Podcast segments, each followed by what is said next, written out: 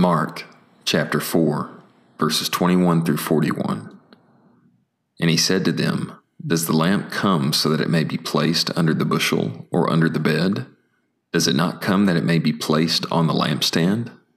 For nothing is hidden except that it may be manifested, nor has anything become concealed but that it may come into the open. If anyone has ears to hear, let him hear. And he said to them, Take heed what you hear. With what measure you measure, it shall be measured to you, and it shall be added to you. For he who has, it shall be given to him, and he who does not have, even what he has shall be taken away from him.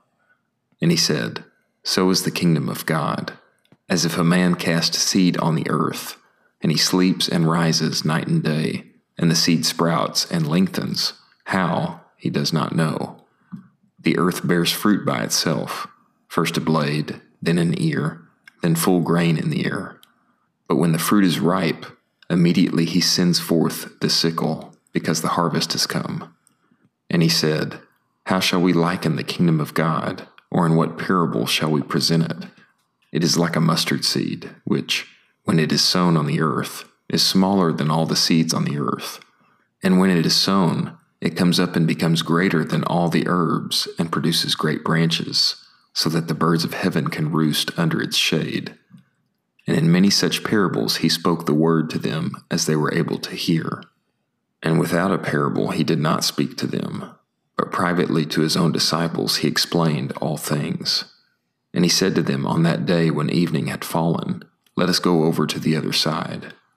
And leaving the crowd, they took him along, just as he was, in the boat, and other boats were with him. And there arose a great windstorm, and the waves beat into the boat, so that the boat was already beginning to fill up. And he was in the stern, sleeping on the cushion.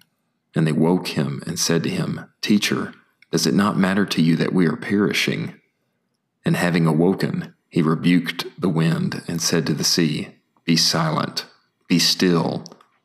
And the wind ceased, and there was great calm. And he said to them, Why are you cowardly in this way? How is it that you do not have faith? And they became greatly frightened and said to one another, Who then is this, that even the wind and the sea obey him?